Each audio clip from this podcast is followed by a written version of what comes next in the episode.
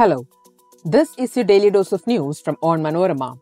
I am your host, Susan Joe Philip, and these are the major news stories of the day.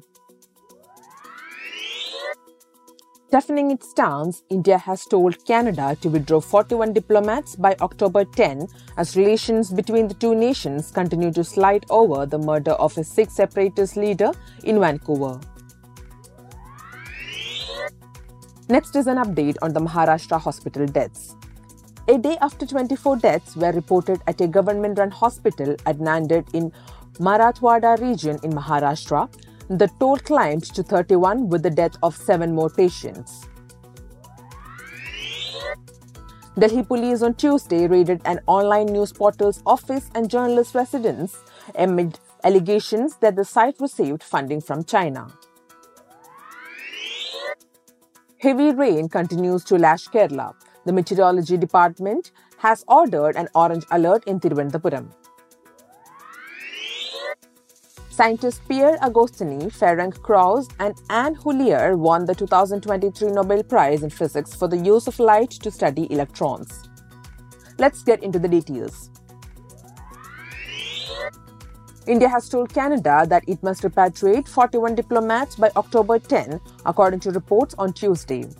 Ties between India and Canada have become seriously strained over Canadian suspicion that Indian government agents had a role in the June murder in Canada of a Sikh separatist leader and Canadian citizen Hardeep Singh Nijjar, who India had labelled a terrorist.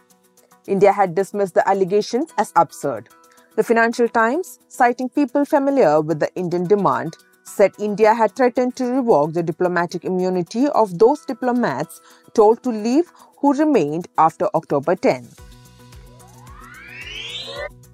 A day after it came to light that 24 patients died in 24 hours at the government run Dr. Shankar Rao Chavan Government Medical College and Hospital here, the authorities on Tuesday confirmed that seven more deaths occurred at the same facility between October 1st and 2nd. The District Information Office of Nanded confirmed this on a social media platform, taking the total count of the deceased patients in the hospital in 48 hours to 31. Of the seven deaths recorded, four were newborns, local media reported. Earlier, 24 deaths were reported in 24 hours between September 30th and October 1st. 12 of the 24 deceased were infants, a top Maharashtra Health Department official said on Monday. Meanwhile, at least 18 deaths were recorded at the Government Medical College and Hospital at Chhatrapati's Sambhajinagar within 24 hours, an official said. Delhi Police's special cell on Tuesday morning conducted raids at the places of news portal NewsClick and its journalist amid allegations that it received funding from China. The Enforcement Directorate had earlier also conducted raids at the firm's premises, probing its sources of funding. The special cell is conducting raids on the basis of inputs provided by the central agency. It has registered a new case and started investigation, officials said.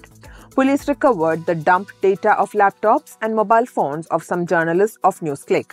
Some journalists have been brought to the Lodhi Road Special Cell office, but no one has been arrested so far, officials said. Kerala will continue to witness heavy rain accompanied by thunder and lightning for the next five days, India Meteorological Department said on Tuesday. The Meteorology Department also revised the weather prediction to issue an orange alert in Thiruvananthapuram and yellow alert in Kollam, Pathanamthitta and Alappuzha districts.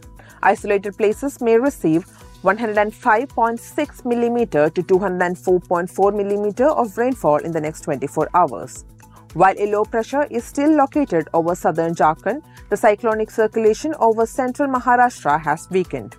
If the torrential downpour continues, regions that received heavy rainfall in the past few days are likely to witness landslides, mountain floods, and waterlogging. Scientists Pierre Agostini, Ferenc Krausz, and Anne L'Huillier won the 2023 Nobel Prize in Physics for using pulses of light to study the behavior of electrons in work which could advance medical diagnostics and electronics, the award winning body said. The prize, which was raised this year to 11 million Swedish crowns, is awarded by the Royal Swedish Academy of Sciences. The laureates' experiments have produced pulses of light so short that they are measured in attoseconds, thus demonstrating that these pulses can be used to provide images of processes inside atoms and molecules, the award winning body said in a statement. That brings us to the end of this episode. Thanks for listening to Daily News Dose hosted by me, Susan Joe Philip. Daily News Dose is produced by Vishnu Muralidharan with technical support by Idea Brew Studios. Follow www.onmanorama.com for detailed updates on the latest news and be sure to come back tomorrow.